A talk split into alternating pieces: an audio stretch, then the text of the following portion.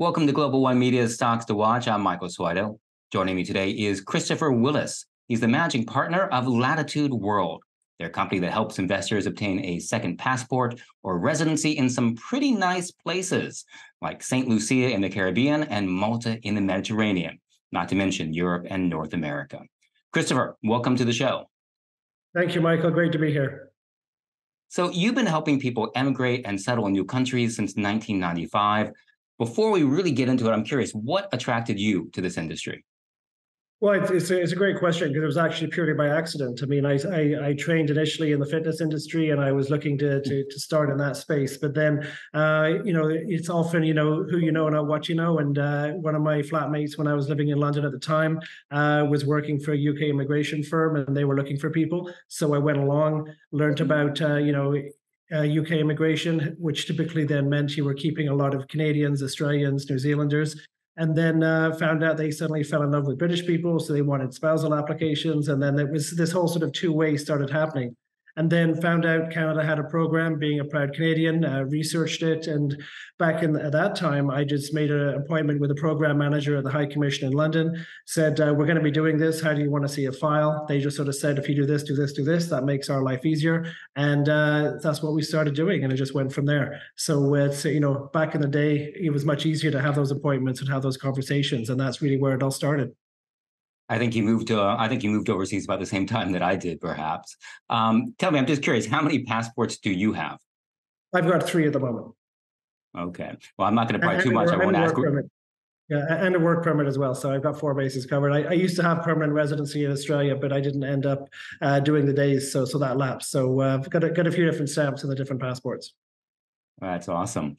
Um, let's dive a bit into it. There are a few reasons uh, why high net worth individuals may wish to obtain a second citizenship.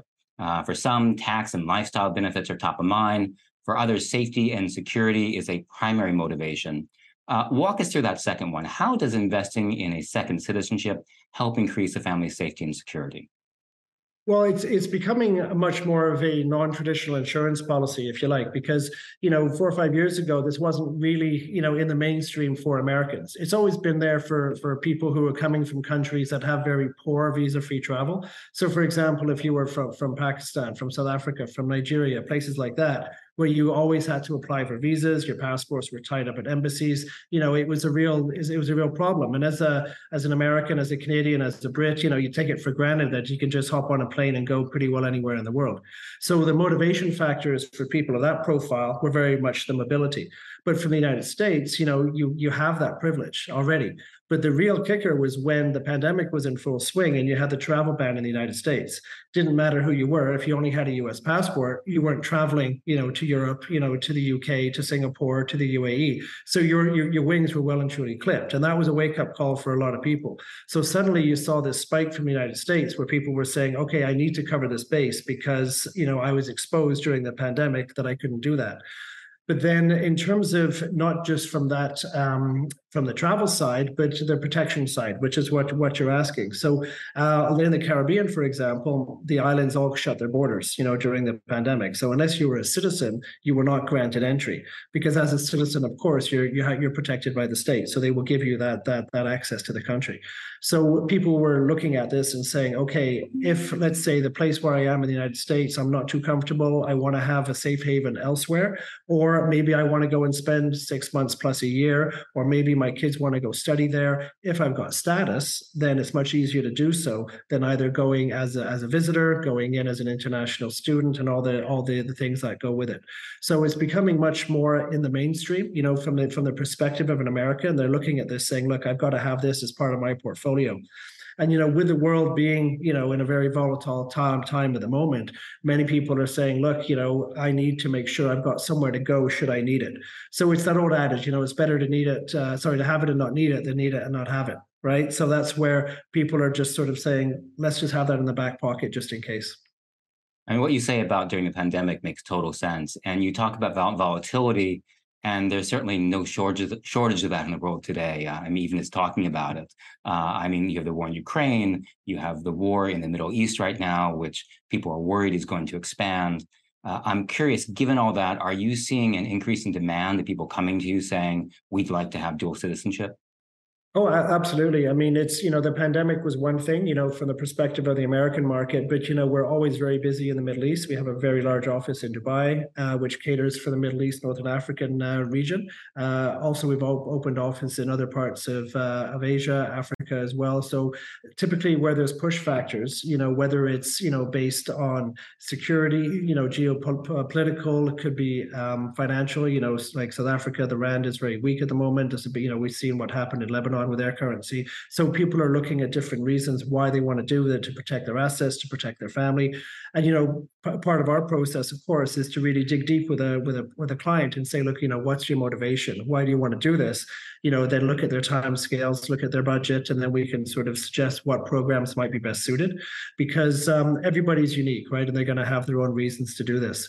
So, you know, right now, you know, when everything was happening, well, it's still happening, obviously in, in in Ukraine, there was uh, a surge, if you like, from people from that region who were nervous, you know, and then also in the other CIS countries, you know, the, the stands as we call it, you know, the um, Uzbekistans, the Kazakhstans, and all of that, you know, they're also now looking, you know, to, to have an option because uh, they're concerned what may what may expand, you know, from that territory. And as you rightly say, what's happening in the Middle East is going to have a knock-on effect, you know, with the regions, you know, uh, surrounding. Um, so whether it's in Jordan, whether it's in Egypt, whether it's in Syria, you know, all these people are getting a little bit nervous, and so it's saying, where can I go? And you know, you're reading in the news about, you know, Canada saying we're going to go in and we're going to, you know, help the dual citizens, um, you know, be able to have safe passage back.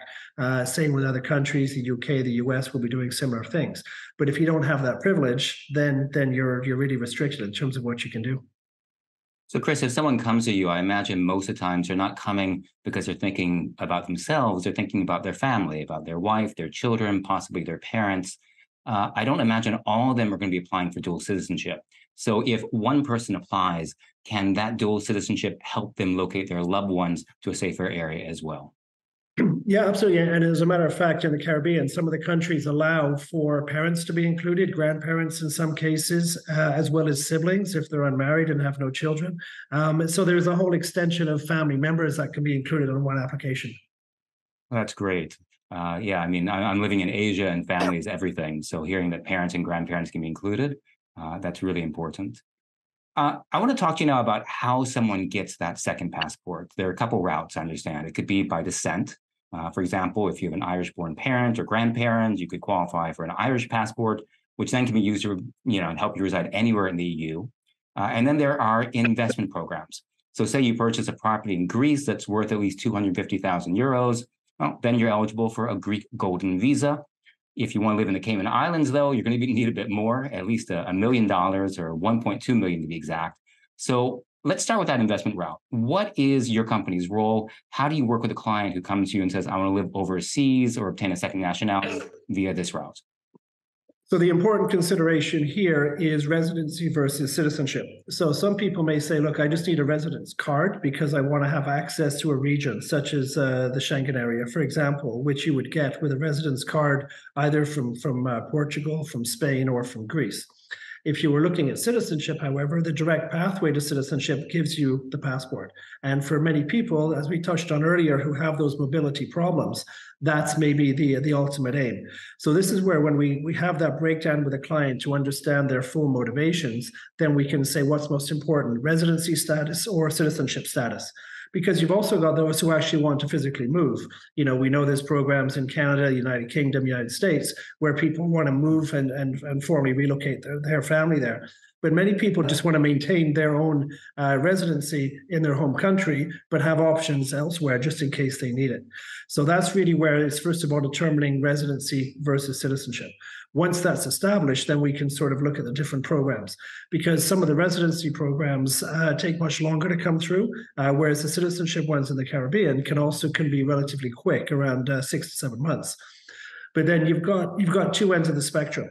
So if you look at the Caribbean citizenship programs, you know the investments currently the minimum is 100,000 at the moment, and it varies from country to country. But at the other end of the spectrum, you have you have Malta, where you're looking at about a million euro. It's going to be your investment level. Yeah, so you know that's uh, but the difference being is you're getting citizenship in a European Union country, which then gives you the settlement rights in all the member states. So it's it's a much higher proposition than let's say what you would get in the Caribbean, which gives you you know settlement rights within the Caribbean community, but that's not to the same level, let's say, as the European Union. Yeah, just a couple quick things there. You mentioned Schengen, so that's referring to Europe. And when you talked yes. about having essentially a passport in your back pocket, I think back to Hong Kong in the 1980s and 1990s. You had a lot of people there who were getting second passports in Canada or elsewhere because they were concerned about what was going to happen when Hong Kong went back to China. It wasn't that they necessarily wanted to live overseas; they just wanted to have that escape route if they needed it.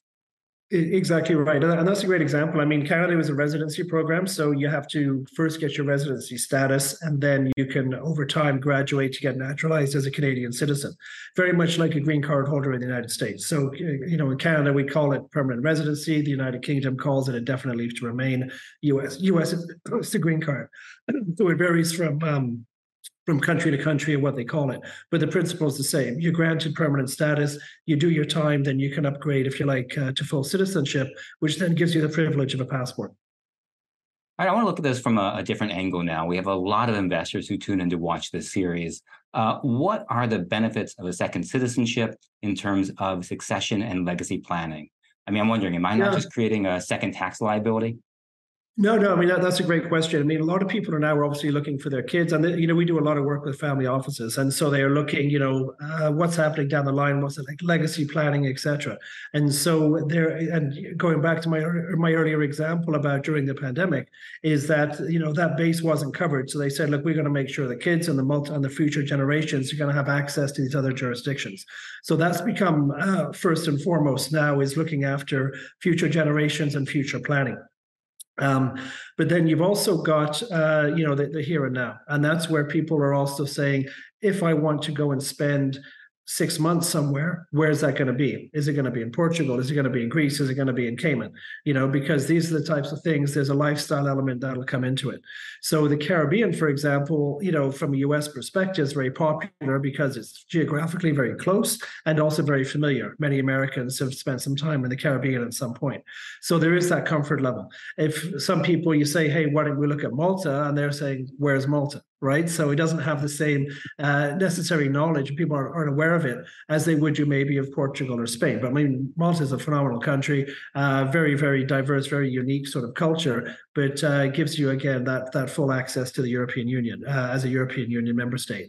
So it does have some some very interesting uh, perks, and that's something we've seen a lot of interest um, from high net worth, ultra high net worth in the United States who want the European status as opposed to the Caribbean. But you know, like we said, it's to each their own, right? For some people, uh, a, a Schengen card, residency card is good enough. Others, a Caribbean citizenship is good enough. But others do want the, the, the highest prize, which is European Union. I don't know though you're talking. I want both. uh, so tell us before we wrap up what's the uh, the number one tip that you would offer someone who's contemplating moving overseas or obtaining a second passport well i mean i think the first thing is don't don't don't leave it to the last minute. You know, if you qualify now, apply now because you know there's there's a couple of things here. We've seen St Kitts and Nevis recently doubled the amount of their investment. Uh, the UK, when they changed their tier one, they they basically stopped it overnight. Ireland, it was similar. You know, Portugal made some significant changes by removing the real estate component uh, out of their program. So you know, if you changes happen, you know, governments change, uh, po- policies change, programs change. So if you qualify today and you really want to do it, don't delay because you know smart money's done this already. You know, and people are looking at this as a viable option, and you don't want to miss the boat because the other, the other side of it is the citizenship by descent, which doesn't isn't affected to the same way as these investor programs are. Because you know you touched on the Irish, you know um, Irish and Italians in particular, Polish as well from the United States. There's a huge diaspora, and so people are looking at this as a way to get European citizenship without having to make the large investment. So that is that is attractive for many people, and also you know in, in the context of what we're seeing in um, in Israel at the moment, you know, there's a, many, uh, you know, uh, Jewish Americans who may be eligible if they can demonstrate that, you know, they, they have family members who were displaced through, through persecution. So that could lead to c- citizenship in Germany, Poland, Austria, countries like that. So there's, I guess it goes back to my earlier point. This is where we need to really sit down, speak to someone, get to know a little bit about them. Because I'll, I'll finish on one interesting um, example. Recently, we were speaking to this person who was interested in Malta. Uh, and digging a bit deeper, we noticed their surname sounded a little bit Italian. So we dug a bit and then find out they were actually eligible through descent so therefore, they wouldn't have to go through investment. So we saved them a million euro by going through that program as opposed to the investment program. So it is really getting to know the client and uh, seeing what the best solutions would be. You know, at Latitude Group, you know, we've got over 20 offices around the world. Uh, been doing this for a long time, and so we can we're pretty good at uh, you know finding the right solutions for people who are looking at this option. That's fantastic, Christopher. Really interesting to learn about how your business is working with people during times of uncertainty. Uh, no doubt there are people watching this right now who had never thought about dual citizenship before, but are now contemplating it. So thank you very much for sharing your insights. Thank you, Michael. Pleasure to chat with you.